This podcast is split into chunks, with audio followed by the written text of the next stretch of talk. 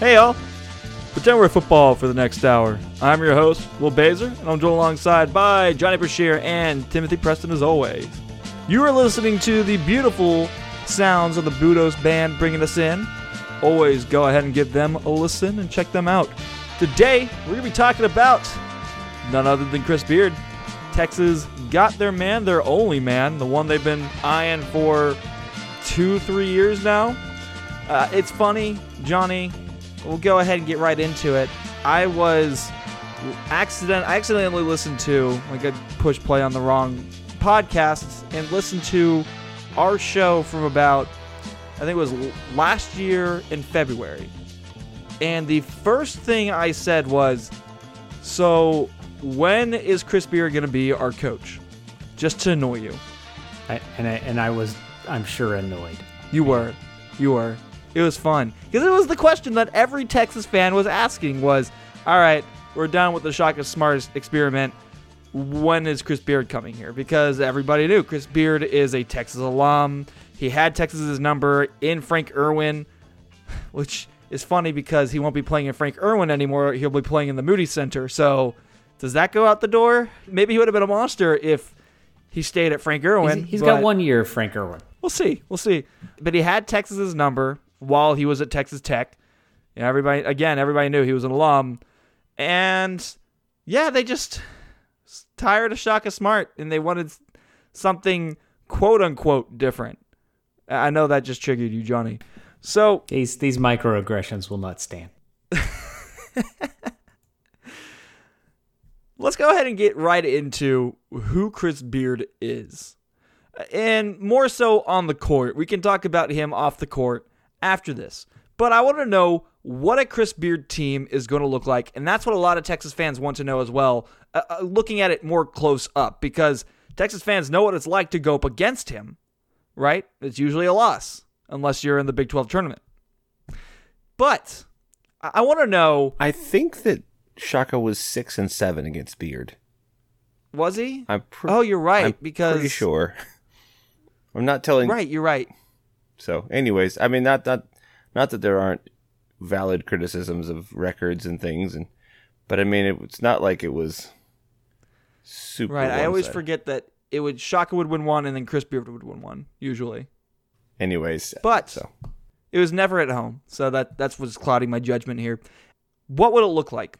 I want to know what does a Chris Beard defense look like because that's what he is known for. Very in much in Rick Barnes fashion and Shaka Smart fashion, Texas hired a defense first coach. A coach that is known for his defense above all else. So, what will this defense look like? What are we going to be watching on the floor here? When we were expecting Shaka, we were expecting Havoc, but he came into another level and that didn't happen because Havoc doesn't work at this level. Chris Beard has already been at this level. We know what his offense looks like. We've had tape of it. We've watched it. What does it look like? So you're going to hear a lot, and maybe people already have a, um, so far in, in the past week or so about taking away the middle, and that's really the the key element and component of what Tech's defense has been about over the last, I think, over his entire tenure at Tech, but for sure over the last few years since the Elite Eight run, and what that means is that Tech will Tech will do whatever they can to force offenses to initiate their action away from the center of the lane. So they want people to um, to be engaged with sidelines because maybe you've heard like coaches talk about it or commentators talk about how like the sideline or the baseline is like another defender because you just can't go that way. Uh, they want to, you know, they want to, they want to pressure people into tougher shots, kind of away from the basket, and so um, they collapse very heavily on ball handlers. They obviously do a really good job of creating offensive, offensive charge calls for their opponents. Uh, some people might call it charge hunting, but it is what it is. Um, and the, I'm not sure that that's that wasn't meant to be a microaggression. That was just simply an aggression. I'll just kind of put it out there. I, I will call it charge hunting, I suppose.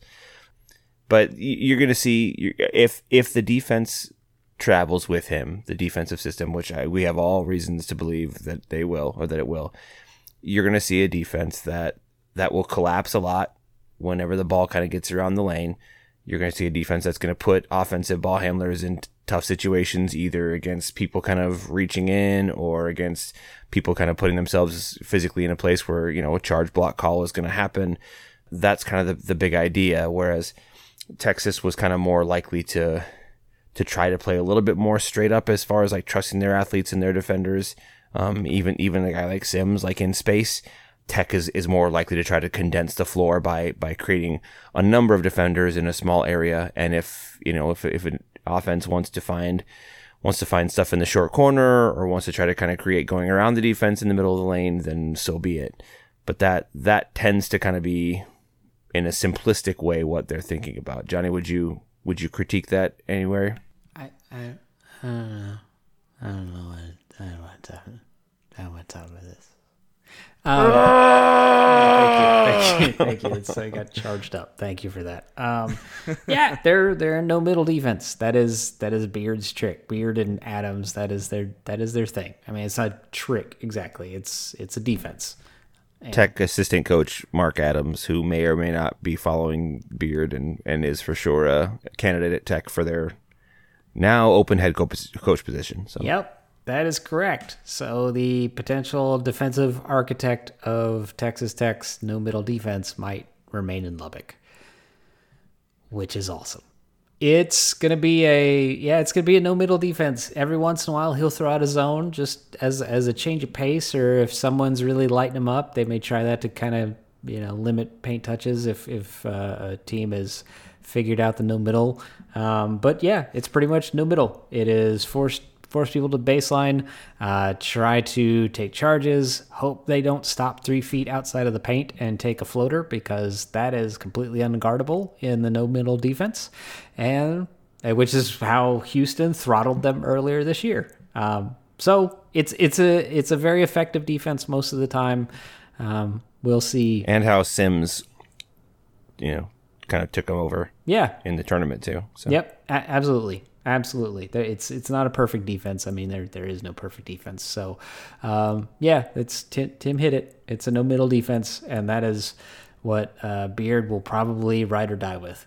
So, what exactly are you looking for that's most important in a no middle defense from your players? What, what type of actions are you looking for, and what makes a no middle defense succeed? Uh, guys who are willing to run halfway across the court and fall on the floor on their ass.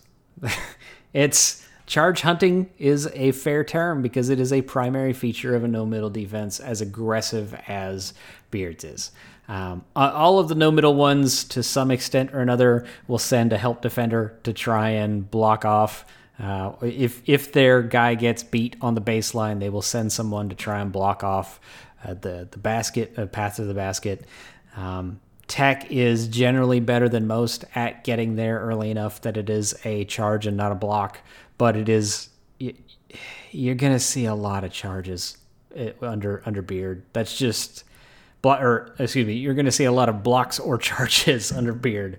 Uh, hopefully, for Texas uh, sanity, they get more charges than blocks because otherwise, guys are going to foul out pretty quickly. But that's that's what you expect to see. It's not like it's not conceptually a, a terribly complex defense, um, which is part of why it's something that can be executed very well. Is because there's not that much to it. You overplay the middle to to make sure to your to the best you can, make sure that the guard takes one of the outer thirds of the court to get either try to get baseline or whatever, and then from there you, you aggressively help. And sometimes it means trapping, and sometimes it means trying to get your hand on the ball from the, from the back or or whatever. Like there's there's sort of wrinkles, but that's that's it. I mean that's that's the thing. I'm not knocking it by talking about its simplicity. Sometimes the most effective things are the simplest ones because then you're not really thinking about how to execute, you're just reacting. But that's that is their thing. And if Beard stays true to form when he comes to Texas, that is what you're going to see a lot of until such time as the no middle defense is effectively counteracted by by other teams. So, what makes it so effective, though? Uh, why why has it been so good for Chris Beard. Uh, even this year, Texas Tech wasn't a great team. They went 18 and 11, but they were still a top 20 defense in the nation. How did that happen? What is it about this defense that makes it again so effective? I, I think the way I I would look at this is that it is. So if you start from grade school through the NBA, there is sort of a spectrum of what is easier to execute, defense or offense, and the lower you get, the easier it is to be a good defensive team because the offensive sucks. Offenses suck, right? Like in grade school, you can throw a 2 3 zone at a team and they might score two points the whole game because what are they going to do about it, right? Like a 10 year old's not going to not going to rain threes on you. Um, stealing my points, Johnny. Stealing my points. Sorry, I thought that's where we were going with this. I, it's yeah, we are. Yeah, go ahead. Yeah, I thought that's. I thought you were leading me to your point. Um, I am. And and as as you get older, as teams get older, as you progress through high school and college and you know, G League and the pros, it gets the the offenses get better and better. So the defenses get harder and harder. It's it's harder and harder for them to be wildly effective. In college, it still caters to the defense somewhat between the width of the lane, between the you know up and down nature of three point shooters in most college programs. Like you're you're sort of you're the house in Vegas, I guess. You you kind of have this little bit of a built-in advantage if you're a defensive minded team. So being successful as a defense first team is not a bad play in terms of raising the floor of your team as uh, within a season. So the no middle works in part because while it can while it theoretically gives up open threes, somebody's got to make that three. And there are a lot of teams out there who may have one really good three point shooter. They might have two, but they don't have three or four. Like it's you know not not common to have a lot of people who can hit a perimeter shot even in college. So then which is probably why beard has not done as well against teams like baylor and kansas and houston and teams that have multiple good shooters. Yeah. Well i mean in conference this year team shot 38.5% against tech. So in the big 12 conference from deep they shot 38.5% from you know in in big 12 games so that's terrible. that's, yeah, that's that's objectively really bad.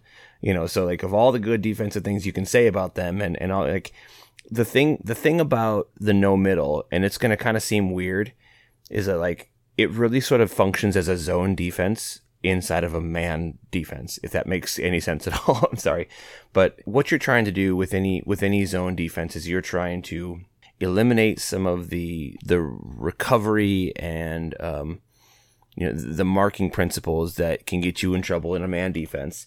And so zone defense allows you to kind of like, okay, we don't worry about like the, the, you know, any of the shenanigans. You have this space and this responsibility. You have this space and this responsibility and you kind of go from there. And what the no middle kind of ends up being is saying, okay, the, the shenanigans are whatever happens kind of in the center. And we're going to zone, essentially, we're going to zone the middle of the floor by saying anytime the ball gets in there, we collapse. And whether it's people trying to kind of slap at the ball, or whether it's people saying like, "Hey, I'm gonna I'm gonna put myself physically in the way of the of the ball handler," or whether it's you know whatever it might be, they're gonna try to take that away. Um, you know, and Beard, like a lot of college coaches, is like, all right, well, we're going to play the game where we assume that the amount of time that we can get our hand, you know, deflections or the hand on the basketball um, as a defense, it, plus the amount of charges that the offensive team is going to get called against them, um, that that's going to outweigh how well teams might shoot from deep. Because if you collapse like that, there's going to be open perimeter shots. And this year, Tech was pretty bad. you know, they whether that was unlucky and they just happened to kind of run into teams that could shoot better or whatever it might be. Um, you know, it was there, and and I think that that's while I, I'm not trying to to overtake any conversations here.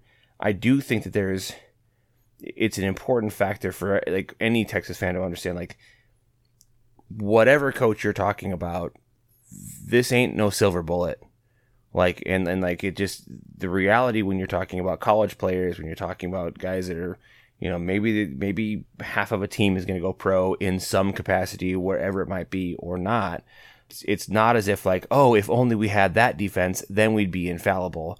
Well, clearly not.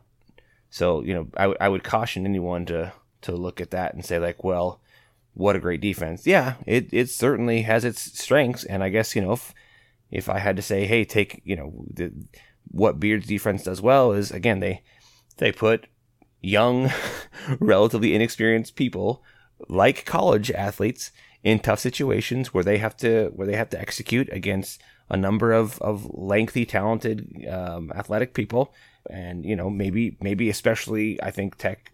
You take, I mean, we'll talk about this later, I'm sure, but you take a look at some of their non-conference stuff, and it's it's not it's not uh, it's not un, unthoughtful to say that they you know a lot of their numbers over the years have been have been helpfully skewed playing a bunch of teams rated 290 or lower.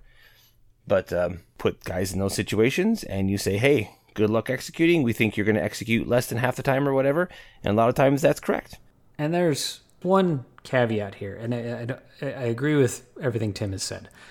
There is some talk, and, and it may not be for a couple years, but there is some talk about the NCAA widening the lane to match the NBA lane. And the reason I bring this up because I, I know that they're already starting to talk to the refs about the possibility of it. I, it's there's no commitments anywhere. It's nothing like that.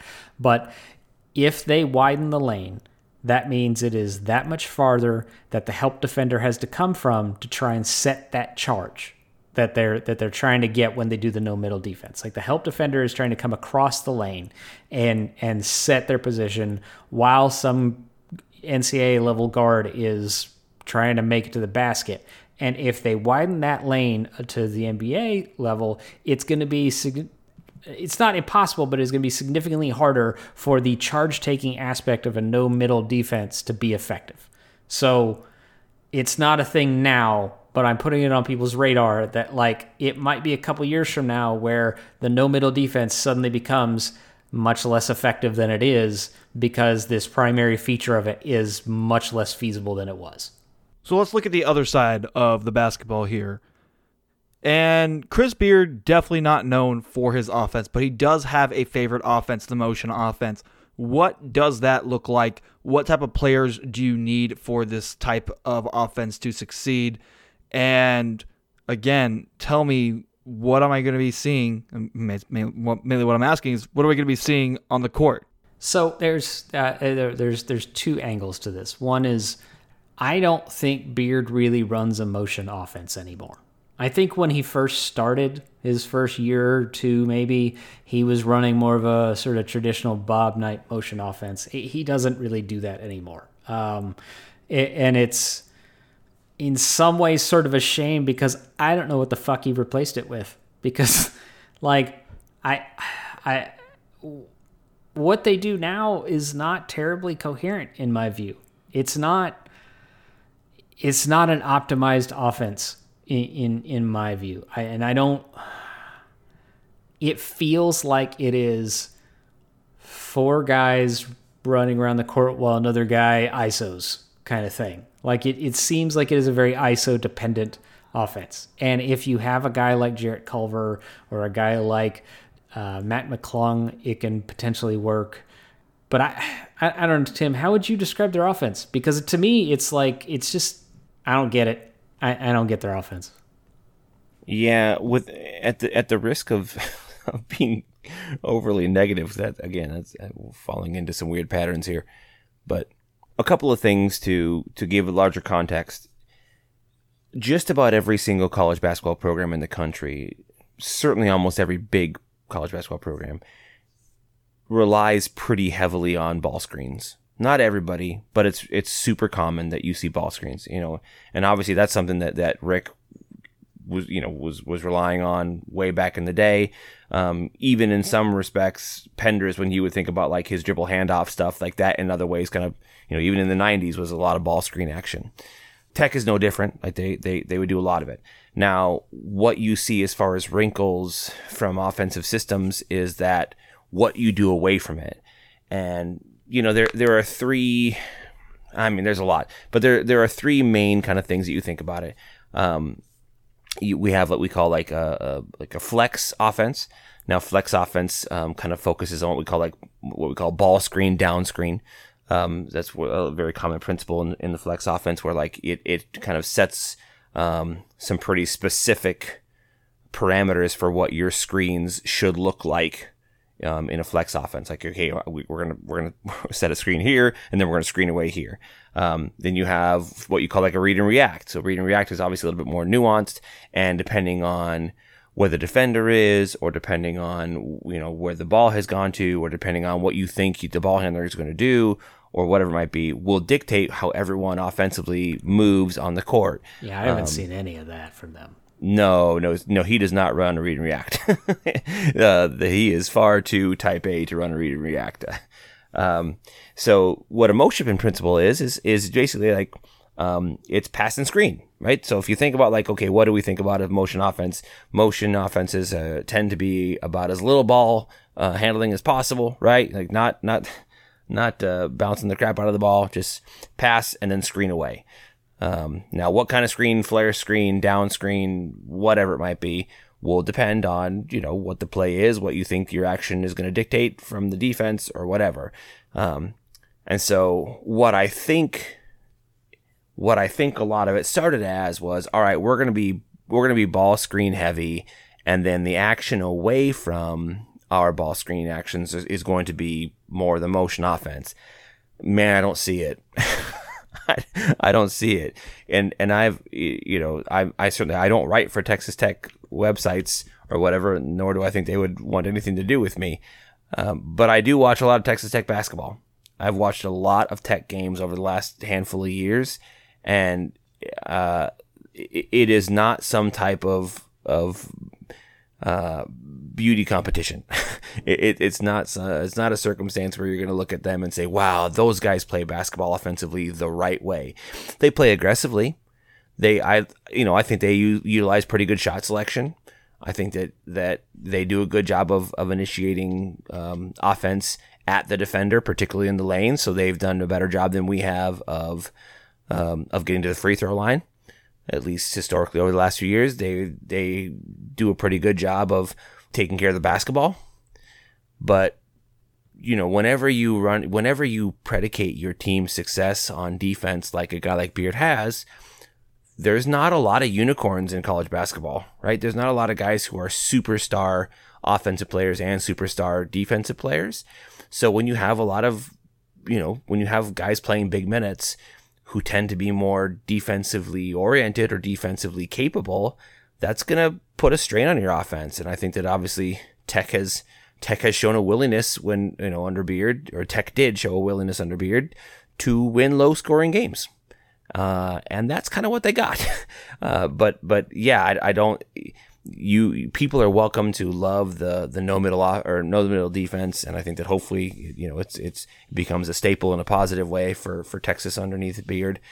But this is not a this is not a coach that you're going to look at and say, "Wow, so freewheeling! Wow, so much so much freedom, so many opportunities, and stuff like that." That's uh, that's yeah, that's not it. They they have never been in the top half of D1 in tempo uh, under Chris Beard, and usually they are in the bottom third. So there's not there's there's not going to be you're not going to see Gonzaga. You're, you know. Um, the other thing is, and and Tim is 100. Which is interesting because looking at their offense, uh, adjusted offense on KenPom, they're 32nd in the nation. Yeah, it's. I mean, it, and that's that is a function of some of the aspects of their offense, namely that they were uh, very good at offensive rebounding. Uh, they kept the turnovers very low. Like they, they've sort of one thing I guess if you want to give uh, Chris Beard credit for in terms of his offenses is that they have been pretty efficient in different ways. Like this year, they were really good at not turning the ball over. They were really good at offensive rebounding. The year before, they were pretty pretty bad at turnovers, not great at offensive rebounding, but they were much better at the free throw line. They're much better. They they hit more three pointers. They hit more two pointers. So like it's sort of for different reasons, their metrics kind of evened out. Um, and and that's I mean I guess that's sort of the hope for Texas fans is that he can find different ways depending on his roster to find ways to score the basket, whether it is you know crashing the offensive re, uh, offensive boards more, or you know, if he's got a guy who's really good at not turning the ball over, he makes sure it's in his hands as much as possible. You know, I mean, there's there's ways to kind of tweak it, and that's if, if he can do that, then that's that's good, uh, especially for you know a, a team's going to be offensively challenged. Well, one thing I would add to, to Tim's points, and um, you know all of them are, are correct, is that if you take some time and watch a Texas Tech game, or I'm sure, uh, you know, I'm like 99% sure you're going to see this at Texas. If you stop looking at the ball on offense and watch what's happening around the basket, you're going to see about a million illegal screens that never get called. Like that's, it's sort of the pick play in football where like it just, you know, oh, we just ran a crossing route. Who who could have seen us getting in each other's way? That's amazing. But here you are, open for a 70-yard touchdown pass. It's sort of the same thing in in basketball. If the, if the refs aren't going to call it, then they're going to keep doing it. And and Tech does a lot of a lot of illegal screens off the ball, and they don't get called for it much. So I I would not be surprised to see that happen at Texas as well. To make this team work, as Chris Beard has done more so than not at Texas Tech what does the team makeup look like? What are the players we're going to be watching looking like at Texas?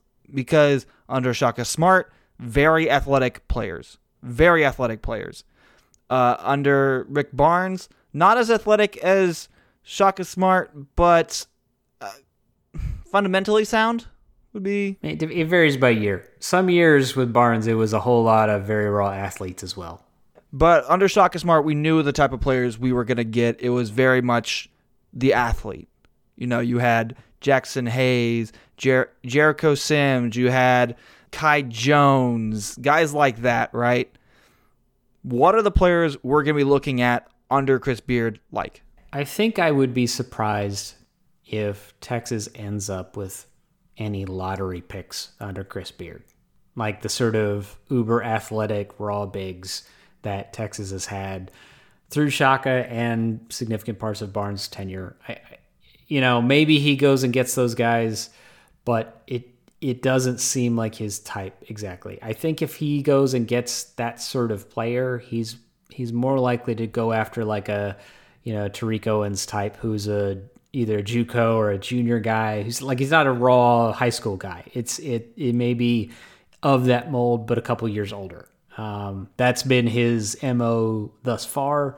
Um, I don't see why he would go away from that, uh, especially given that the transfer rules are about to be relaxed. He, he's going to have more opportunities to go get some guy who, you know, who, who am I thinking of? Uh, James Banks. Like I could see him in in this realm going and getting a guy like James Banks who at Texas was second, third, big off the bench, but you know, over at Georgia or something, and he goes and gets him through the transfer portal, that kind of thing. So maybe he gets those kind of very athletic dudes in that way, but I don't, I don't think he's going to do that as much at, at Texas because it's just not his style. He he wants, you know, it may not be the apex of what he wants, but he would he would probably be super happy to have three or four Matt Mooneys roaming around the court right? Like it's just it's a, it's a little different style.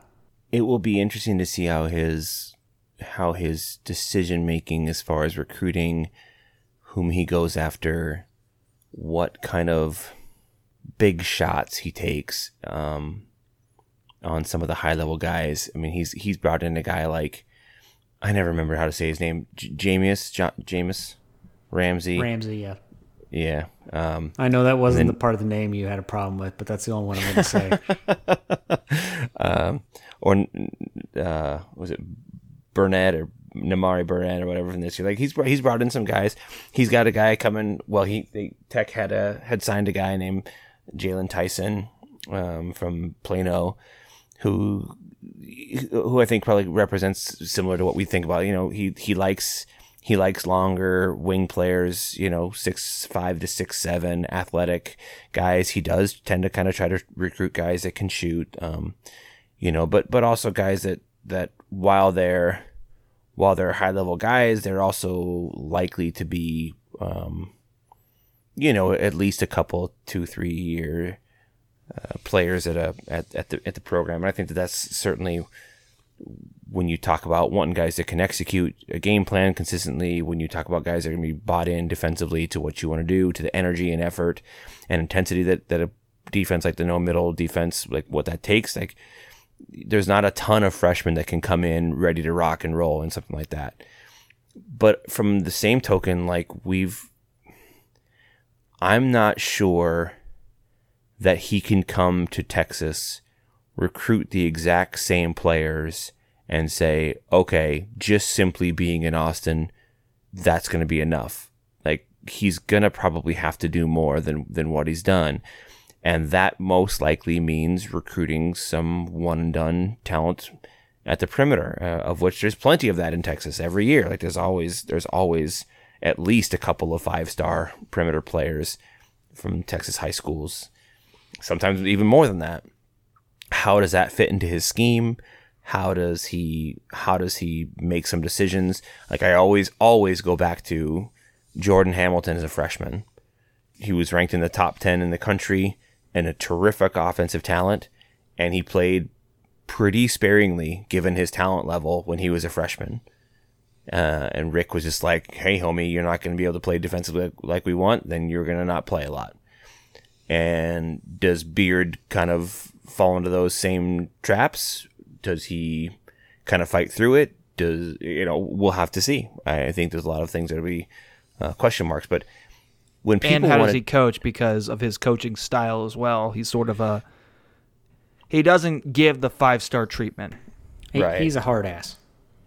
when Shaka came from VCU and everyone was so excited about Havoc, I think that that why why it was in hindsight pretty likely that he was going to drop it was the thing that a lot of people that follow recruiting know that you know guys like De'Aaron Fox don't want to play Havoc because they will never ever play that style in the pros.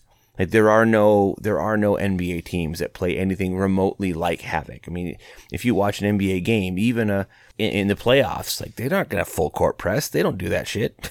That's just not how it works. And so high level guys don't wanna don't wanna be involved in that.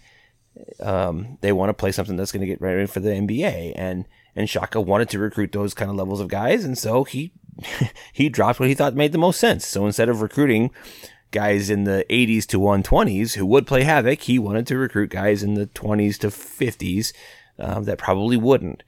Now Beard is going to probably run into some of those same issues. Now he he comes at it from a different avenue because, like we said, he's been he's been at a Power Five school, whereas Shaka VCU was not. So certainly he's got a much different uh, background and skill set to, to to fall back on. But the answers remain the same. Like he, for all the good players that that he's had, he has not recruited Kevin Durant. He has not recruited T.J. Ford uh, or DJ Augustine. So thinking about or, or or Jordan Hamilton. And so how would he adjust to those kind of players? What would he kind of do if he has an opportunity to coach them? How would his system differentiate or change, if at all? Those are question marks that he's going to have to answer. And and as a guy, as we've talked over and over and over, as a guy that just demands things being his way all the time, in the same way that his mentor Bobby Knight did, it, that that's a big old question mark that he's going to have to figure out. Does that style of coaching fit what a guy like? Um, anyways, whatever high level guy, I, I could I could name out some some guards that are coming up in the next couple classes, but I'm not sure that that people are that that that even matters. But are they going to Tamar be able to kind of right or or Cason Wallace, you know, or um, you know, again, there's there's a number of players, but we'll have to kind of we'll just have to see. Wouldn't it be sort of hilarious if Chris Beard came to Texas and started playing a havoc defense? Just like recruiting nothing but dudes that are in the top like 120 or so, just a bunch of like three or four year dudes, and just just said, fuck it, I got a seven year deal. We're gonna make this work in year three. Like this. just like we're gonna play full court pressure all the time. Like it's it's like it's just whatever. That I I I, I would find that amazing. Um, I I don't know if I would love it, but it would be hilarious. I would get a kick out of it for sure. Well, that does bring us to the next part. Well, How much off, havoc will he play? Yes. Okay. Well, what is Chris Beard like as a personality? Texas fans have not gotten much of an experience of Chris Beard, you know, very close, very close up. What is he like as a personality? You know, we've seen him in a press conference already. What is he like, as you've heard in practice? What are the things Texas fans are going to be hearing about behind the scenes about Chris Beard? Good and bad. Yeah, I think it'll be interesting to see what sort of leaks there are from Texas under Beard that there may not have been under Shaka, because um, getting information out of Shaka Smart's camp, uh, camp and practices was like trying to pull state secrets out of the Kremlin. He, they were very tight. They were very closed off. Like they, they, there was not much that got out. You, you had to be related to a player basically to, to get information out of them. Um, and I don't, maybe it'll be the same. You know, Texas as an institution seems to like uh, limiting access as a as a rule rather than the exception. So maybe that maybe we won't hear much. Um, I, I think that you're probably going to get a lot of press conferences and Longhorn Network specials, just like the first press conference. Like that's that's sort of who Beard is publicly. He's he's kind of that guy. Um, and that's not to say he's a drastically different person privately, but that's, I mean, that's kind of who he is. Um, he's a very intense dude.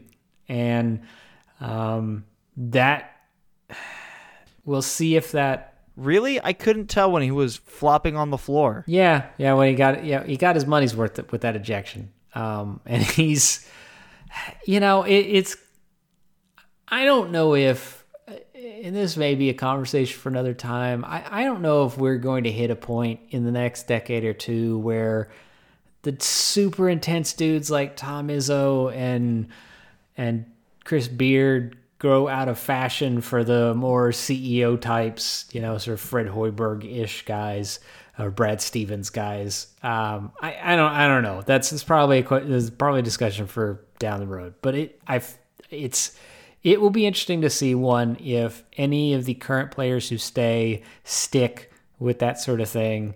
Uh, because Shaka was not a laid back guy by any stretch of the imagination. He was very intense in practice, in private. He just didn't really do it publicly. Um, so I don't know how much different it's going to be on a day to day basis because you're dealing with high major D1 athletes and coaches, and a lot of those people are just wired that way. So it, it may not functionally be much different for players under Chris Beard as opposed to players under Shaka Smart, at least within the practice itself. Um, maybe off the court it'll be different because I don't see Chris Beard assigning a lot of books for, for players to read. It doesn't really seem like his style, um, particularly not Malcolm X. I can't really see him giving that to any players. Um, so we'll see. We'll see. I, I don't, you know, I I don't have any sense that he's a bad person or that he's a he's a terrible asshole. I think he's super intense and that will probably rub some people the wrong way and probably contributes to the roster attrition he has and has had at Tech and will probably have at Texas because at a certain point of intensity, some people just don't dig that. And so you know that that may be an issue but i don't like it's not i i, I guess if you're asking sort of are there any red flags? I, I i haven't really heard of any honestly. Like I, you know he doesn't i don't think he's gonna choke a player. I don't think he's gonna you know like he's not gonna be hopefully caught with like a trainer in an inappropriate situation. Not that that's ever happened at texas. Um, but you know that's I, he'll probably be okay. Yeah, not a ton to add. Not a ton to add. I, I when he gets in his wheelhouse and he's talking about student athletes and performing in the classroom and doing things the right way, he's impressive. Like he he's an impressive guy and I think he's obviously very passionate and with any coach that has that kind of fire and intensity, the question is how successful are you? Cuz when you're winning, or if you're a player that gets a lot of playing time and things are going well, then you can kind of handle it. If you're a player that thinks you should get more playing time and is not, or if maybe you're a really good offensive player and he's choosing a defensive specialist over you, then that shit might run pretty thin, you know, and, and that's true no matter what coach you're talking about, no matter where it is. Uh, that's that's human nature. So I, yeah, how he navigates that, how he figures that out with a different level of athlete, because it, it, it sure felt like there was a stretch with Barnes that he was able to to really walk that tightrope of recruiting superstar awesome athletes and also figuring out that buy-in with the with the guys who maybe weren't getting huge minutes but would step in and rebound when they needed to or be willing to you know play 13 minutes and and you know be shooters off the bench or whatever it was. But then it you know that that tightrope walk ended and when 2011 went away barnes never has gotten that back really hasn't you know even at tennessee just the last decade for him just hasn't been able to make it work and and that's because it's tough and so being fiery, being intense, being in your face is awesome. When you're Izzo and that shit works all the time, will it work? If not, people are gonna go. so so don't don't be surprised if that attrition, like Johnny says, is, is you know becomes reality because it just if you don't have to, particularly as the NCAA kind of seemingly constantly takes away whatever uh, whatever restrictions as far as portal stuff and transferring is concerned if that's going to continue to be the case, then I, I think people's uh, their suffering of, of that type of intensity will be really, really short. I just can't imagine people are going to stick around very long for that if they if they don't see their playing time at a high level. Like, I mean, Brock Cunningham, notwithstanding, like I, he, I get the impression that he's going to absolutely love playing for Chris Beard. But would a guy like Ramey or Andrew love it? Would a guy like Greg Brown love it? Uh, maybe perhaps, but we'll see. That'd be a tough that'd be a tough bridge to cross when when you are used to something a little bit different. I saw something funny on Twitter. Speaking of Brock Cunningham, somebody on Twitter spoke out and said, "Props to bitter white guy for saying that if Courtney Ramey were on Texas Tech, he'd be the most hated player in the Big 12." Well, guess what? That basically happened. So, congrats on calling that. Uh, th- thank you. I guess. it feels like we're already getting into this space, so let's go ahead and jump right into it. What do y'all personally think about the hire? We're gonna break it into three three separate ways that y'all can break down how you feel. Try to give me some like positive pos- positivity here. Let's, let's not be a complete wet blanket, but still get get out what you feel. What do you think about his style of play? Truly. So I think what we need to do here is have Tim talk and then I come in and shit all over everything. That seems like that's that's the pass. So Tim, go ahead. All right. So here here are some things that I think I'm I'm genuinely excited about. I'm excited because it, it really appears that Chris Beard cares about being in Texas. That matters to me. His how much he wants to be in Austin, how much uh, being a Longhorn means to him is pretty obvious, which, you know, Tom Herman wanted that too. But from a standpoint of like, he obviously is going to work really hard to be in Austin. Um, and that's something that I value a lot. So that's, I'm, I'm excited about that. I'm excited because I feel like of all the candidates that we, that we have seen, Chris Beard maybe has one of the highest floors I, I still don't quite know about his ceiling, but I do feel like he's got a really high floor. Again, because he's a good recruiter. He's a good teacher of the game. He understands Texas basketball, both at the collegiate level and at the high school level. He's been around a long time he does a good job in game of managing X's and O's. Um, he does a good job of like of like building intensity. I think he does a really good job of understanding like when the pockets of time in the game are that he can say, "Hey, we need to win these four minutes." And Texas Tech has been very good for the last few years under him uh, at that. I think Texas can probably find some of those same things, which would be nice. He, yeah, he's he's just a guy who I feel like you can probably pretty much, you know, year in and year out expect that he's going to be able to beat the weaker teams in the conference. Like he's not going to have some of those stinkers that that we've become somewhat accustomed to under Shaka and, and the end there with Rick, because they just that's not really how Tech plays, and you know so it's good. And you know, the other thing I'm excited about is I'm I'm really excited about his staff. I really am, and I think that they're talking about bringing in some guys. Uh, you know, I don't I don't know. I'm not sure how to pronounce his last name, but Ulric is it Maligi? Um, you know, obviously he's very well thought of. He's not someone that I have spent a lot of time uh, studying, other than kind of a little bit about his tactics and stuff like that, as far as on the trail. But uh, but uh, you know he's he's bringing in Chris Ogden, who's someone that I respect a lot and has been around Texas basketball and has a lot of a lot of connections, and I and I happen to respect very much as far as him being a talent evaluator and someone that that will kind of get on the trail and do some really good things. There's talk about Rodney Terry coming back, which I think would be a positive thing for for this staff. Um, you know, I think that that obviously CDC uh, has has kind of told Beard that from a standpoint of, of what he can expect financially for his assistants is a pretty significant upgrade. So, for instance, when Jay Lucas left, Jay was making $400,000 a year for an on court position. He leaves to go to Kentucky for an off court position, I believe, maybe I'm mistaken, for an off court position and makes $900,000. temporarily off court, yes. Right. Um, but was, you know, made made over double for what was initially an off court position. And and that like that matters. That's that's a big deal. And so if obviously I think I think Beard is a terrific coach, but your support staff makes a big difference. Your strength and conditioning coach coaches make a big difference.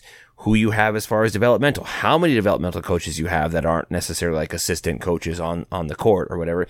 That kind of stuff matters and makes a difference and and if we are committed to to taking a coach that has some of the chops and the skins on the wall that Chris Beard has, and then also saying, and we're going to spend a lot of money to get you the you know the assistant coaches that you need to give you the kind of player personnel departments that you need, then that's pretty cool. Like that's I mean I, I talked on the website that it's that some of the stuff with this is a paradigm shift, and I'm sure we'll talk more about that later. But that's a paradigm shift that I really really welcome and I think that that obviously if, if things go well and Beard surrounds himself with the right people who can you know that he can trust and that can you know that can kind of get after him when he's maybe being a little bit too crazy or intense then then maybe you can find that right recipe and, and figure out how to how to get everybody on the same page in a, in a positive way.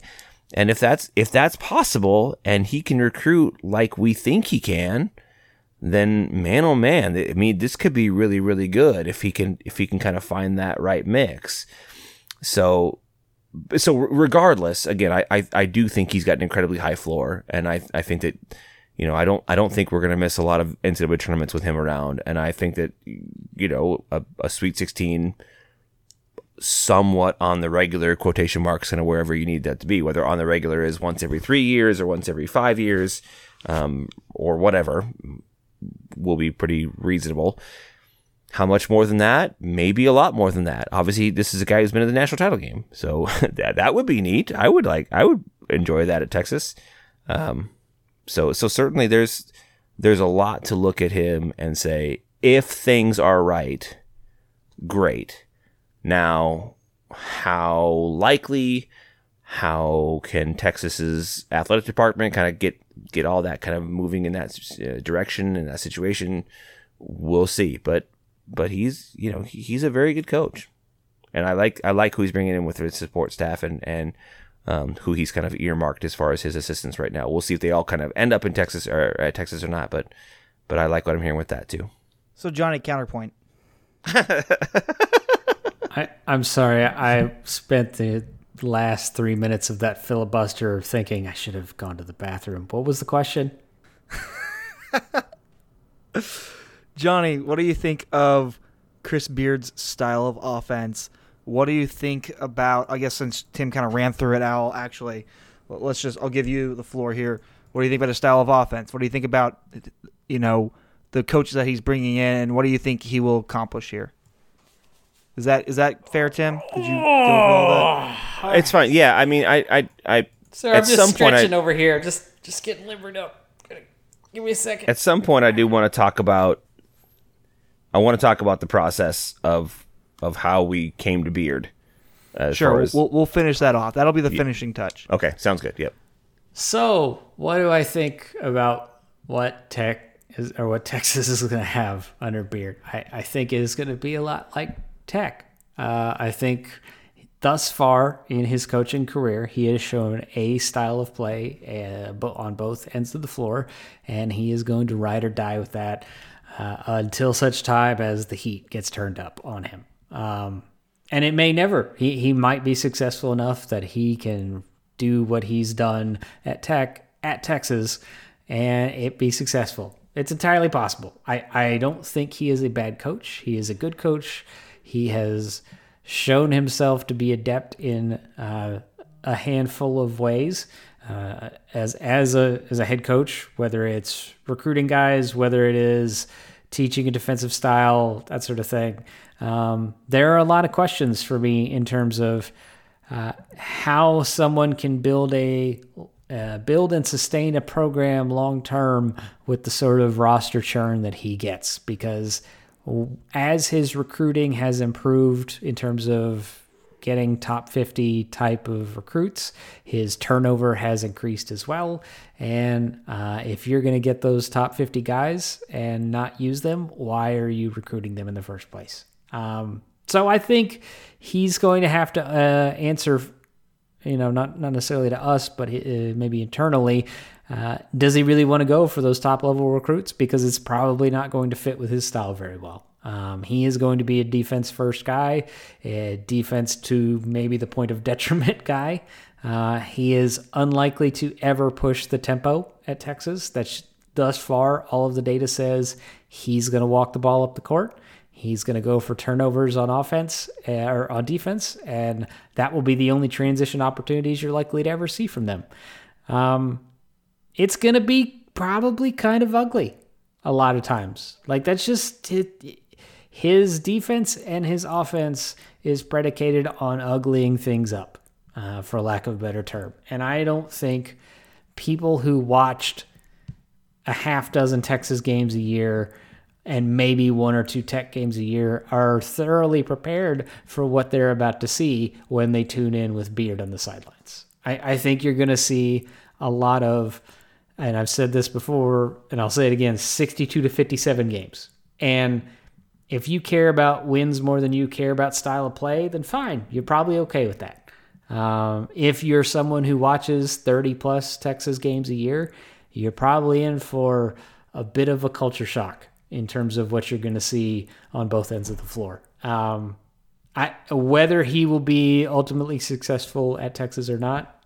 Well, the common criticism, or I guess response to that is, well, was it pretty uh, with Shaka Smart? It wasn't, and that's fair. But the the issue is less was it pretty with Shaka Smart, but more so are you paying $5 million to have a different type of ugly? Like the idea here was you're paying top five coach money. So if Chris Beard is as ugly as Shaka Smart was, did you really make a good decision in hiring Chris Beard? Because the theory here is the, the what the, the goal here is, I should say, is you went to go make a significant improvement with your program. And if you got somebody who's going to have the same shortcomings, but for 60% more a year, what did you do, really accomplish? Now, and, and again, I, I think I think Tim is correct in that there is a higher floor with Chris Beard than there was with Shaka.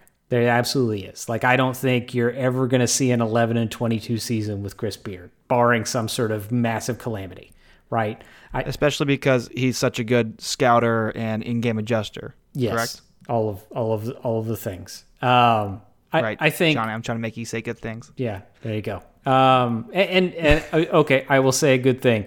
Uh, you have upgraded from maybe the seventh best coach in the Big Twelve to maybe the fourth, fifth, depending on you know how things plan pan out. Um, it's a couple million dollars a year for a couple spots improvement, but it, it might be the difference between being on the bubble and being a reliable six or seven seed. Um, I, I, think Tim is right that, that there's a higher floor. I think that um, if he makes it to the end of his seven year tenure, you're probably going to be in the tournament five or six times. Um, you're probably going to win. Uh, you, you, I mean, I'm going to say round to 32 on average. So win a game each tournament, give or take. Maybe you make a Sweet 16, maybe you don't, sort of depending on matchups and whatnot. Um, I would be pleasantly surprised if he actually wins a Big 12 title. Um, I think it's more likely that he's going to be a third through sixth kind of coach.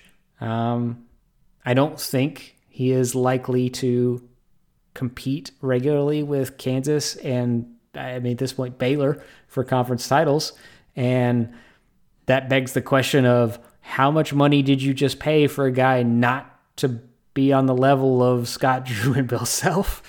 Because he's 0 and 8 against those two teams over the last two seasons. And you know, if if you're looking to really be best of the best, if you're hiring if you're paying top 5 coaching money, 0 and 8 against those two is not good enough. So, you know, that's that's kind of where I'm at. Is I think I think Tim is right that the floor is higher. I don't think the ceiling is necessary. Like he might end up making another run like he did, and I would be pl- very happy if he did. But I don't expect it. I it just it doesn't seem to me like he's a guy who's going to do that again anytime soon. And again, I hope I'm wrong. Well, I would piggyback off that, and I know that we talked about maybe finishing up with this. So if I'm if I'm jumping the gun, I apologize. But when we talked about when we when I talked about paradigm shifting money, Johnny hit it on the head there with this idea that like Shaka made, I think, what was it like, two point three million dollars. He was he, he averaged around three per year over the course of his contract. Okay. Okay. Yeah, maybe it was three point two instead of two point three. Sorry. Um, and and like we said with Jay Lucas, like we're talking about very very different amounts of money, and that make no mistake, I'm super psyched about that. I am really jazzed about that. I I think that obviously an opportunity to have a program that spends the money that Texas has puts us in a situation where we can compete financially with anybody, which we all know we can. We all know that we can compete financially with any with any program in the country. You know, you know, obviously SEC schools make a lot of money from TV contracts, and because they're so good, Big Ten has their own network. That's awesome for them. But no one has more money than Texas. No one has like at least no one has appreciably more money than Texas. We're it's not saying that we have the most, but but certainly we we can compete with anybody. And it would be nice if our if our men's basketball salary structures, you know, showcase that. And they really haven't. And with a guy like Shaka Smart, I understand why they have it. I'm not sure that you could you could justify paying him five million bucks a year. Certainly not for the product that he put on the floor. But even when he was first brought in, like he, he that wasn't the situation for him. That's it's tough to look at a at a guy at a at a mid major or a low mid major conference and say, all right, hey, we're gonna we're gonna pay you crazy money, and so they didn't pay him crazy money. Nor that I do I think that they, they should have.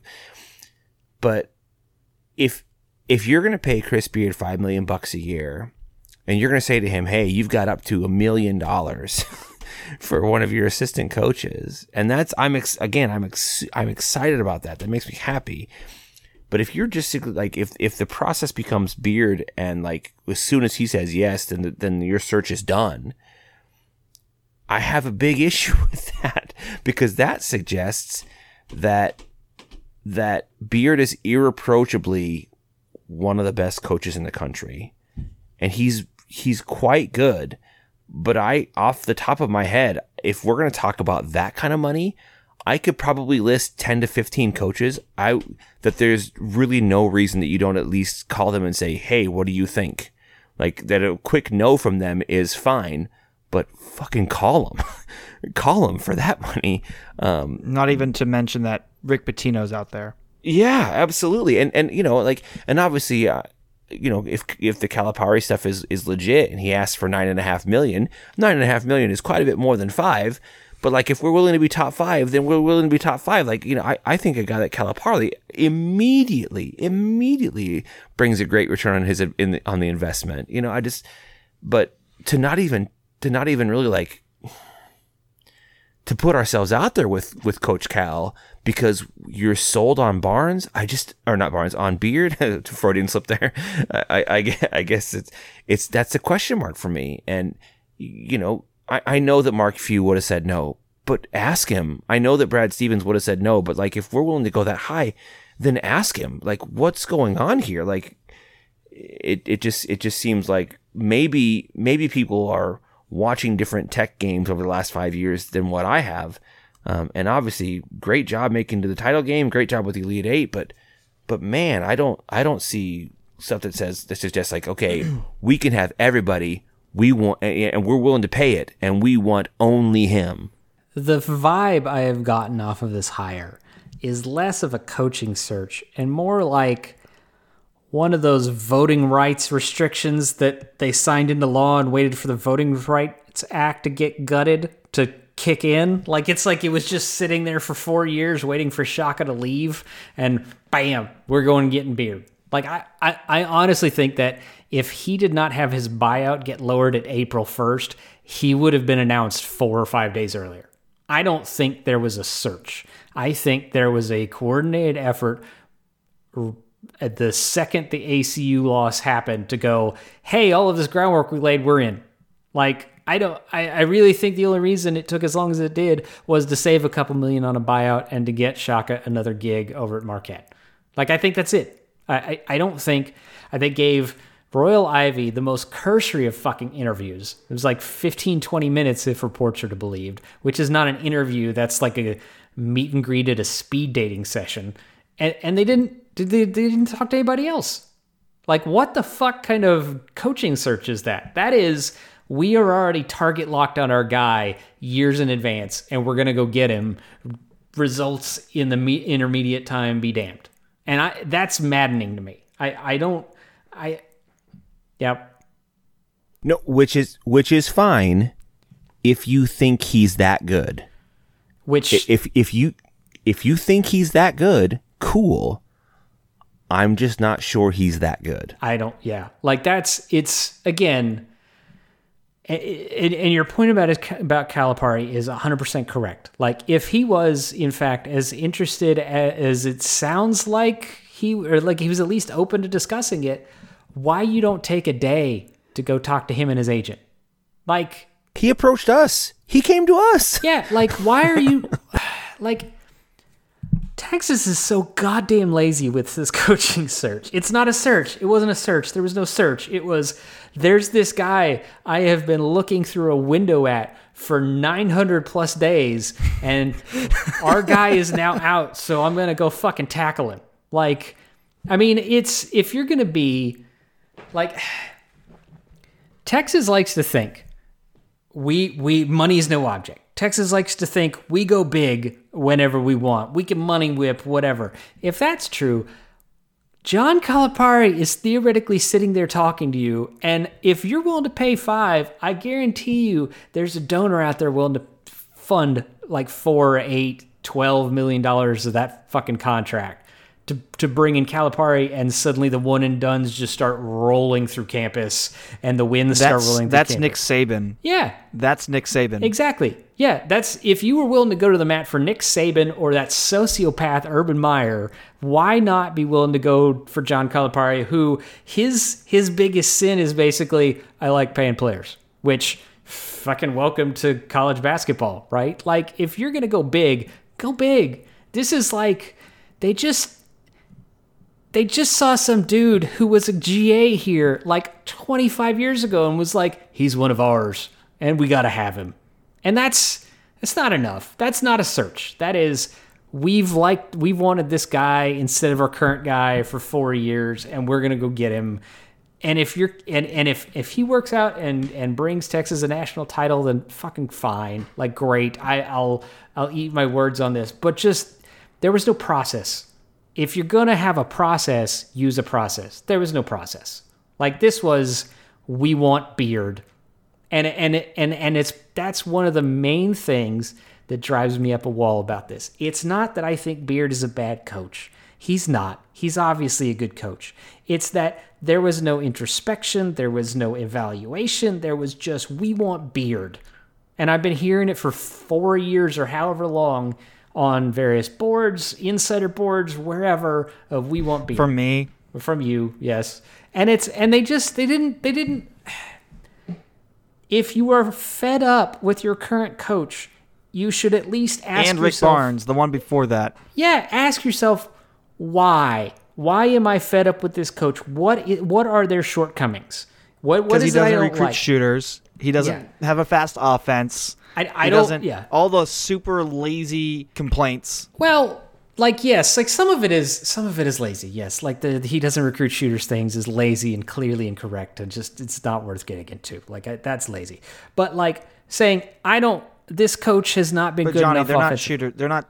their scores, not. Oh right, not yeah, shooters. yeah, yeah. We yeah, they yeah. Texas only recruits scorers, not shooters. You're right. Um, because you you only shoot later after you've scored or something. There there's the the if you are going to have a coaching search and say what went wrong, like why if you're going to replace somebody, this and regardless if this is sports or business or just like marriage if you if you go through and you're like i want a divorce you got to go through and say okay if i'm going to get married again what went wrong last time and how can i not do that again right? Like that just makes common sense to be like i'm just not i'm not going to do the same stupid shit or i'm not going to expose myself to the same stupid shit. Like i'm kind of hire less prostitutes whatever it is. Like you got to find something right that's different. And they did nothing different. They went and hired another dude who prizes defense over offense, another dude who has a sketchy a sketchy history of offensive ineptitude,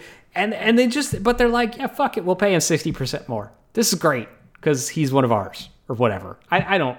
It's just it just fucking drives me up a wall. Like I, Chris Beard could very well be super successful at Texas, but there was no process behind hiring him. It was just I think. I think I speak for both of y'all. Where you hope you eat your words.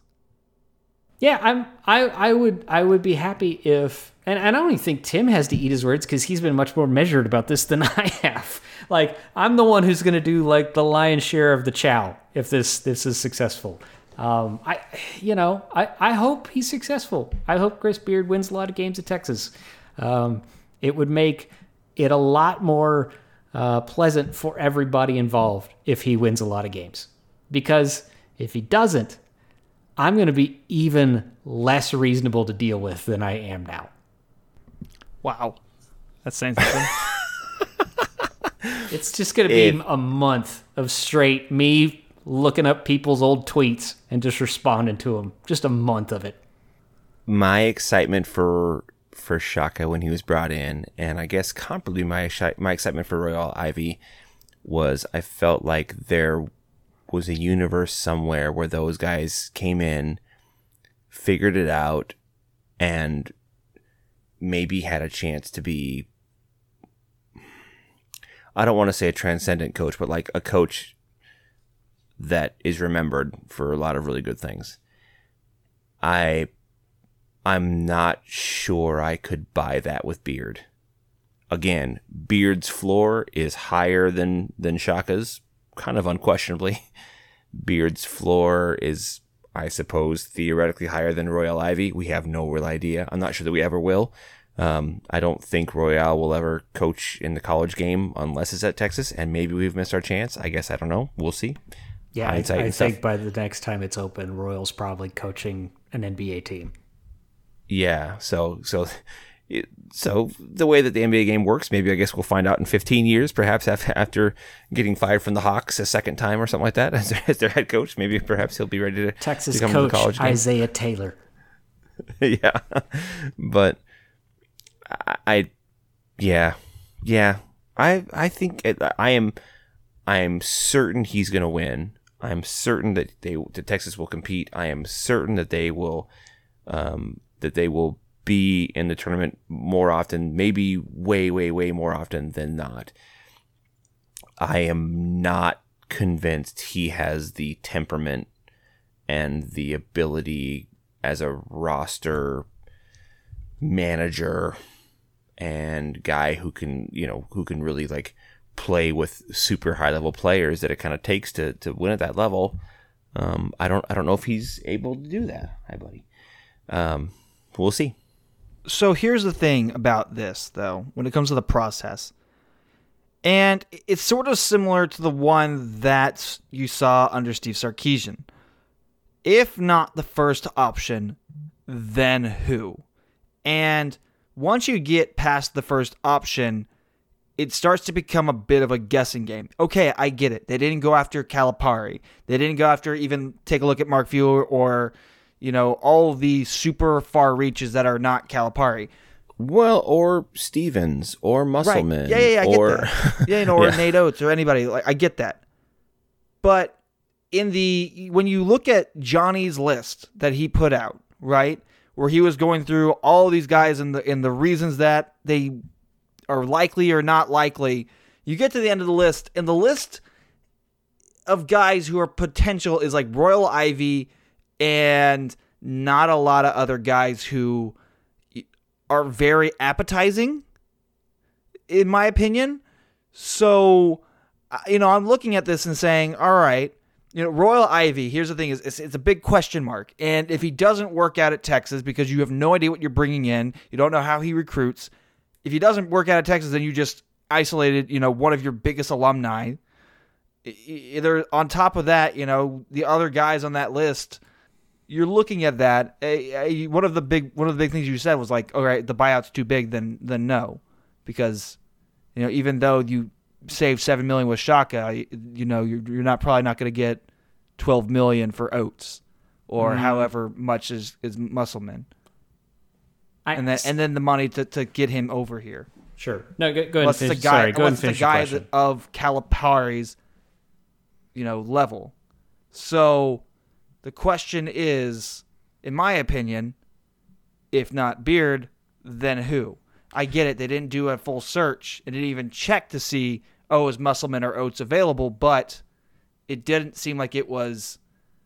You know, if if you alienate Chris Beard and say, all right, we're going to go and look elsewhere, and then Chris Beard's like, well, maybe I'll stay at Texas Tech, and then you strike out on Oats and Musselman, you you screwed up. Yeah, but I don't think that's I don't think that's particularly reasonable or plausible. I, I think here's it's it's less that they ended up at Beard than, like you said, the fact that they they didn't check with anybody else. And these guys are all uh, you know when you get to this sort of level of coach, they all get that an an AD is going to ask around, is going to you know dip their toe in a few different pe- few different ponds to figure out if there's any interest, right? Like they go through back channels and whatnot to to to make it you know plausibly deniable or avoid FOIA requests or whatever. But like that, you know, it is incumbent upon the CEO of a nine figure revenue organization to have multiple options and kick the tires on multiple possible coaches. And it does not appear that they did that. Like it's if if they go and say, okay, you know, we're talking to Beard. We asked if Musselman's interested, asked if Oats interested, asked if you know whoever, right? Like name three or four others, like just to put out feeler. Putting up feelers is not going to run any coach off when five million dollars a year is at play, right? Like that's just Beard is not going to go. Oh, you talk to someone else. I'm I'm verklempt now. I got to go. Like I just it's not going to happen, right? Like so why not ask? There's no there's there's no downside. Like he's not gonna if he is again as much as they like to play it up a Texas guy, he's not gonna get offended and turn up his nose at Texas because they happen to do due diligence. I mean that's just at the end of the day, this is basic corporate hiring for executive level positions. So I, I don't I don't think that's an issue. I don't think there's much risk at saying, okay, let's let's see if a couple other people are interested while we're discussing with, you know, candidate A who is our first choice. All right, let's go ahead and change the subject here and get to our favorite game, our new favorite game. Pretend we're fantasy football draft. Uh, I know probably everybody's here to listen to us complain about Chris Beard and, and get angry about it, but uh, let's go ahead and talk about something else that gets us pretty dang angry or frustrated or annoyed. Today, we will be drafting our top three available most annoying or frustrating plays in all of sports. So, going off of who lost last time, who was that? I think, believe that was Tim. I, Tim, I you think were so, the, yes. the, I the lost, grand yes. loser. Uh, Yep, sure was. Johnny, you were in second place, and, and myself, uh, 2 0 and 0. Uh, so far. So you know, got that's your, pretty cool. Got your Reddit army destroying us, all- destroying us all. no, they all hate me, so I don't. I don't know how I'm winning this. So. I'm, I'm, Will bots all over the place. I'm still convinced that if we did this on MySpace, Tim or I would win every time. Oh yeah. Oh yeah. Totally. Totally. Because uh Half-Life isn't a better game than uh what was it again? The ones you that you said that uh Diddy Kong Racing. oh yeah, that one or uh I don't even remember Privateer. Yes, you do remember clearly. Anyways, It was that amazing that you Uh, went out and looked it up and were like, I'm like 12 hours in now. Tim, what is the most annoying play in any game or sport ever? Like not not and when we're talking about play, we're talking about like abstract play. So it happens over and over and over again. Yeah, well, this is probably going to cement me losing for a third time, and that's okay. Uh, my my particular biggest annoyance is what we call let cord winner, uh, which in tennis would be when someone that you're playing hits the ball, and when they hit it, it hits the net, and then kind of pops up, and then just barely falls over on your side of the court so they have kind of done it wrong or you have played a really good point and like put them in a tough situation but they win anyways uh i don't know that i can accurately describe all of the swear words and all of the anger that i want to shout at like the parents watch watching on the side of the court when someone hits a let cord winner against me um it's so infuriating and so maddening and so I mean they don't they don't deserve it. They didn't earn it. I earned it. I earned that winner and they got it anyways and it's uh it's just really it's really too much when someone does that. So for me uh, a let cord winner is is my number 1. I just realized how hard this is going to be for me to fit into one tweet. So, this will be fun. Yeah, let let cord winner, I guess. That's Let probably gonna be. winner. Yeah, you're good. Yeah, you're gonna have to. LCW. There you go. Um, all right. So my first one, and I I feel like this is almost cheating, given that this is the. Uh, well, actually, I'm not going to use that one because I I've, I I have three others that again will probably make sure I do no better than second. But um, my first pick is the balk in The baseball. balk. The balk. Can you Because describe what a balk is? no, that's the fucking problem. Like I I have been on this earth over 40 years and I still cannot tell you what constitutes an actual balk. I know theoretically what it is, but what it actually ends up getting called, I don't know. All I know is that there's a pitcher who's standing on the mound and suddenly the ump even though the pitcher didn't do anything, the ump goes, "Yep, first base" or whatever. Like so he goes to the next to the base, and I don't, I don't get it. I don't fucking get it. That Fuck reminds me of that's like the more annoying version of when they're in hockey and they do the face off and they're like, "Oh, this guy, you know, Yeah, this guy has to go out. off." You're like, Yeah. I- I've seen it. I I kind I still don't understand. I mean, I understand, but I don't understand why. You know what? Because sometimes they're just like standing there and like Yeah. nobody moves. Yeah. But they, they're still like, "Oh no, this guy, this guy needs to go off." Yeah, it's like the it's like the pitcher almost sneezed and he went, "Nope, that's yep, that's a balk." So Yeah. Noted baseball enthusiast Johnny Brashear. Yep. this this is one of the primary reasons I don't watch much baseball is because of like I see a balk and I'm like, I don't how the fuck is I don't get it. So that's my pick. Uh, all right. Well then, I no, will you go- don't. I will go next. And uh, on the hockey train, the shorthanded goal. It is the most annoying play in ho- in in all sports because your team it's it's like it's like the reversal of any momentum that your team may have had at all. So you have the all the momentum. Your team, you're feeling good about your team, and I guess this is for hockey fans because I'm watching Tim and he's like, "You just screwed up," but you have all the momentum on your side of the flow of stuff. I guess you can't say ball, but as soon as y- there's just one mess up, and all of a sudden it's it's a two point swing in the other team's favor. It is the most deflating thing in hockey in any sport. I scored against Mandan, which is a which is which is a team a, town right outside of Bismarck, North Dakota. So there you go, everybody. Little again back. Uh, it was a three on goal? five, a three on five, and we scored. it was incredible. It's oh no, so exciting. It's the best thing. It is Yeah. the best thing if your team's the one that scores the uh, the shorthanded goal, which is why on the exact opposite thing it is the worst. Well, okay, so I feel like we need this is so listeners, we need to be thoughtful about this because a shorthanded goal happens what like every 50 games? Every 25 games? You know, Sure. I mean, how annoying can that be if it never happens? All I know is that Mandan was the name of the app where Tim and I met in the first place. I'm just going to say their hockey arena was not nice. Not nice. All right, All right, We'll Will, you got another pick. I do, and I'm trying to I'm trying to figure out what I hate more, and it's a basketball podcast, so I'll go ahead and do it. Fouling on a three point attempt. Fuck you.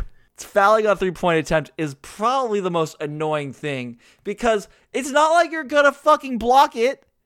There's no fucking way you're blocking that unless you have unless you're Greg Brown or Kai Jones and you're blocking you're you're you're going up against that guy who was what five seven five six on ACU and trying to take a three on you. Like that's the only time you're ever gonna block a three. Otherwise, you're just putting your hands up to maybe mess with him mentally.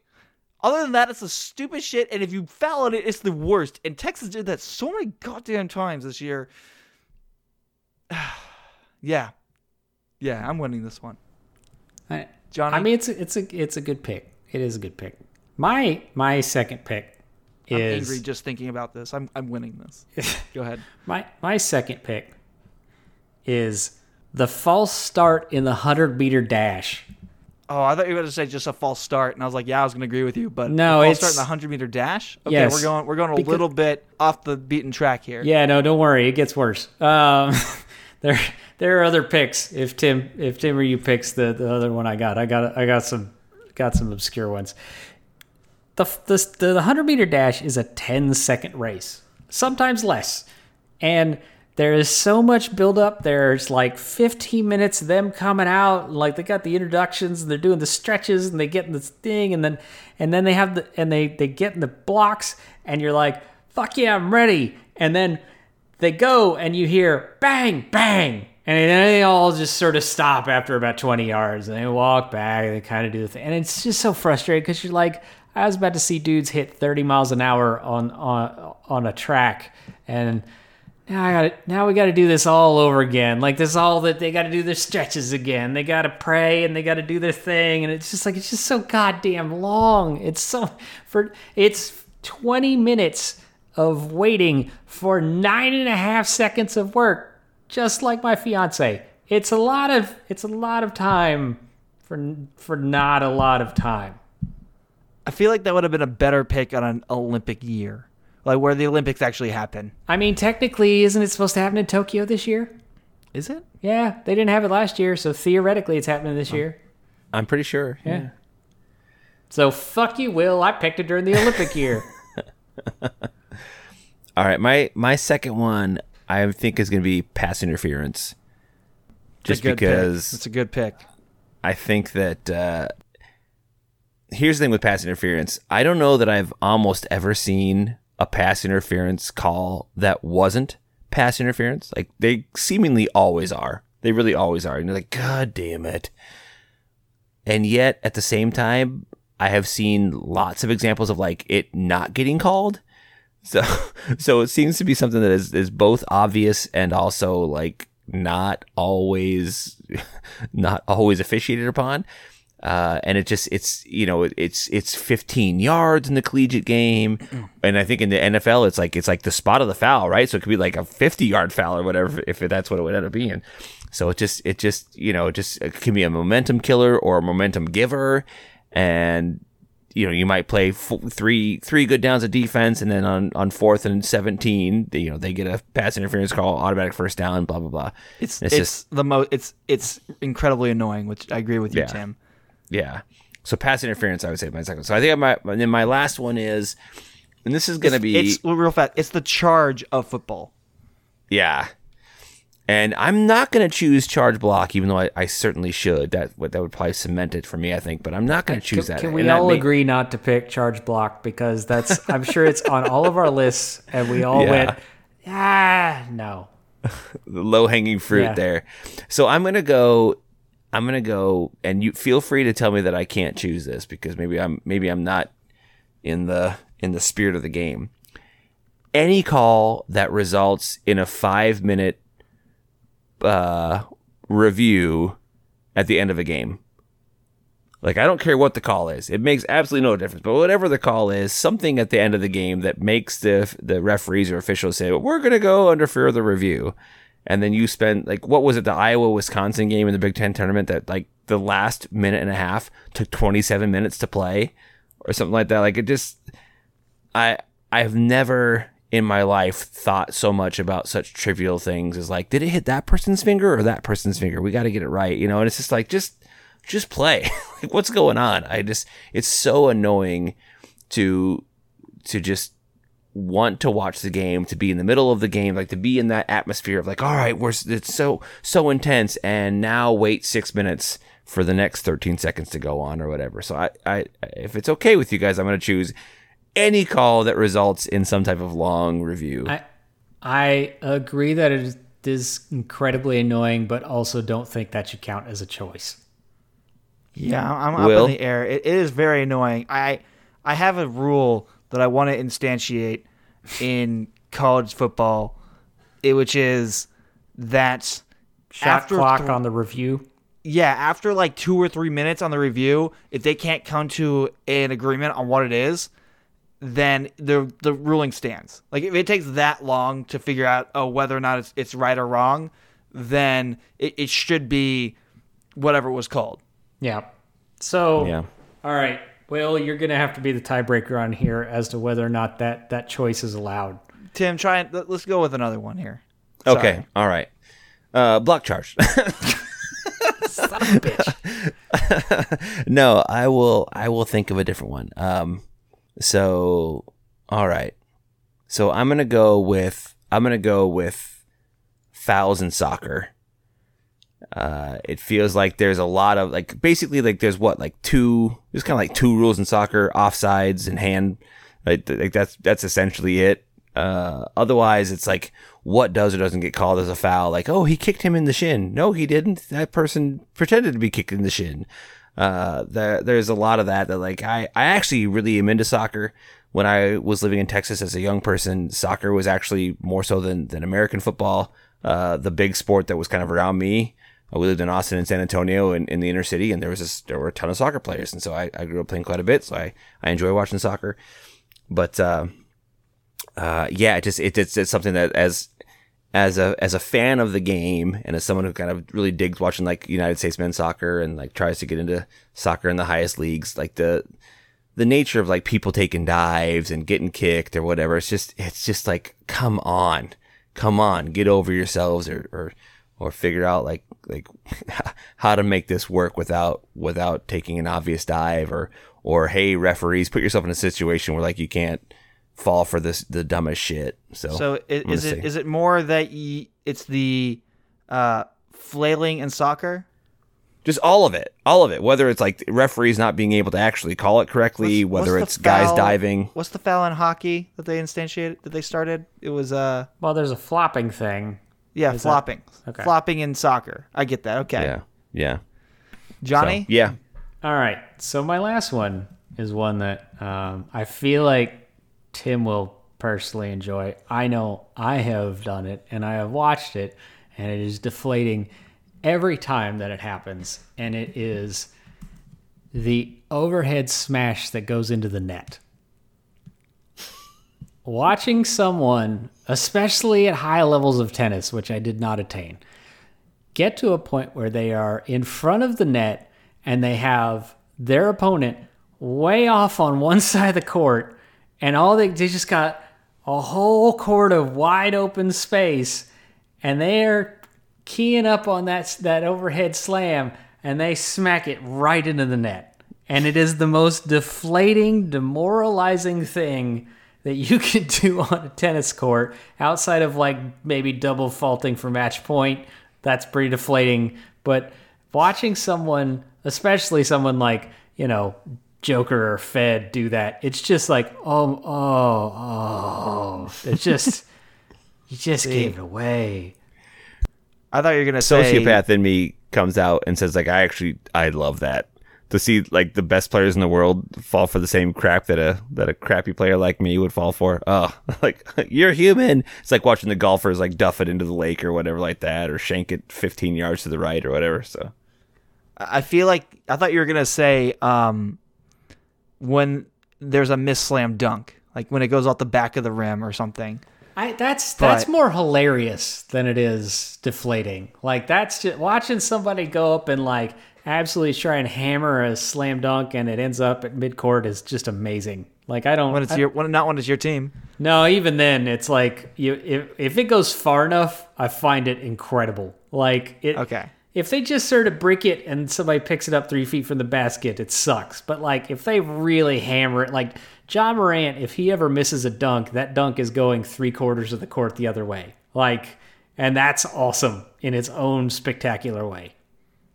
Okay. And also, I've never dunked, so I can't say I've done that. So it always goes back to Johnny winning the dunk. That's that's what it always comes back to. Yeah, yeah. At some point, I'm gonna get rich enough to get somebody else's calf muscles, and then I'm just gonna eh, start throttling rims. so I have a lot open to me. Every other play in sports that we haven't mentioned, yeah, Yeah. you've got a lot open. Yeah, I got a lot open to me. I, I can go with you know an offensive holding away from the ball. That's incredibly annoying. Unnecessary roughness after the play, always always annoying as hell. When a relief pitcher comes in, uh, gives up the home run, that's annoying. But Johnny, you brought up a good point just now. You know, Okay, Can we mark that? Just It's about time. yeah, Jesus, just mark that for future reference. personal experience, right? You, you know, you've hit your you've hit a ball, an overhead slam into the net. I can I can see it. So have you, Tim. so I don't know if y'all play golf, but one of the most annoying things is when you go to do a a pitch onto the green. So you take out like a like a 56 degree and you top it and it just goes sh- flying over 75 yards Yes. over the green. over the green. It is it is honestly the most infuriating thing because one thing I one one reason I could never like go pro in golf or even go and play in college or in high school was Talent or or no? Uh, the, the mustache. the mustache. Um, but really, Not enough khakis. yeah, it, it was. I can never do. I can never mentally do a sport where there's nobody else to blame. There, there's no equip. There, you know, you really can't blame your equipment. You can't blame like, oh, you know, this guy wasn't over here. It's literally all on you. So whenever I get angry, I couldn't be like, well, there's another. You know, there's another reason for it. It was all on me. So topping a pitch, topping a chip, is and sending it 75 yards over the green. I totally should have picked hitting a really good drive and not finding the ball. that would have been a really good one. that sucks so hard. Oh, fuck. Ah, I I chose the wrong golf frustration. Of all the golf frustrations, there is there is yeah, there is something maybe, maybe so getting, deflating. getting yourself in position for like an eagle or a birdie and coming out with a double bogey. That's that's fine. Like that's I mean that's that's on me. Like it's not even annoying. That's just like a reminder of how bad I am. But man, feel like you hit a really good drive and then like not knowing where the ball ended up going. Boy, that's just that's that's gonna ruin your round, no matter how good the round is. Johnny, what's your worst? What's your least favorite part of, of the golf experience? Uh, swinging at the ball and not hitting it. The seventy five dollars. it's I've I've only played it like Topgolf and miniature golf places, so my my experience is uh, whiffing on the ball in front of ten of my friends. Like that's that's a pretty bad experience. But it, after a while, they get used to it because it happens a lot. So All right. Um, not getting it into the clown's mouth, maybe. I like that. Uh, all right. Well, we have our three teams. Tim, since you lost, you want to go? You'll go first. Who's your team? All right, so my team is let cord winners in tennis, pass interference calls, and then just I don't know, I guess penalties or flopping Yeah, in flopping in soccer. Yeah. Johnny. All right, mine is the balk, false starts in the 100 meter dash, and overhead smashes into the net. All right. And mine is Going to Donut Land and them not having chocolate glaze. Bullshit. giving up a shorthanded goal, fouling a three-point shot, and topping a golf shot. So, vote. It'll be on Twitter. Uh, pretend we're FB on Twitter to vote for who you think is the most the team of most frustrating sports plays out there. But for now, thank y'all for pretending we were football for the past hour and a half. I've been your host, Will Baizer. You guys can find me on Twitter at W I L L B A I Z E R. And my man, Johnny Brashear. Where can we find you?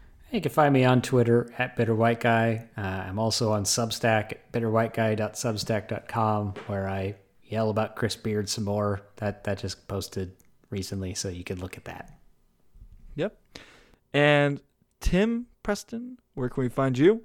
Yeah, on Twitter at Inside Texas Hoop, no S, and on InsideTexas.com. Uh, awesome, awesome, awesome community. Lots of great basketball information. Uh, would love to have you join us. You guys can find other shows like this on the Hornscast channel. This is the Hornscast channel on any podcasting platform out there. It is important that you subscribe to get Pretend We're Football. Uh, that's that's something you have to do. On that note, Rate and review us five stars. Yeah. Give us those five stars. please, please, please do. On that note, thank y'all for listening. We will see y'all next time when the rosters are completed and we know who's going to be there for Texas. Hook 'em. Hook 'em.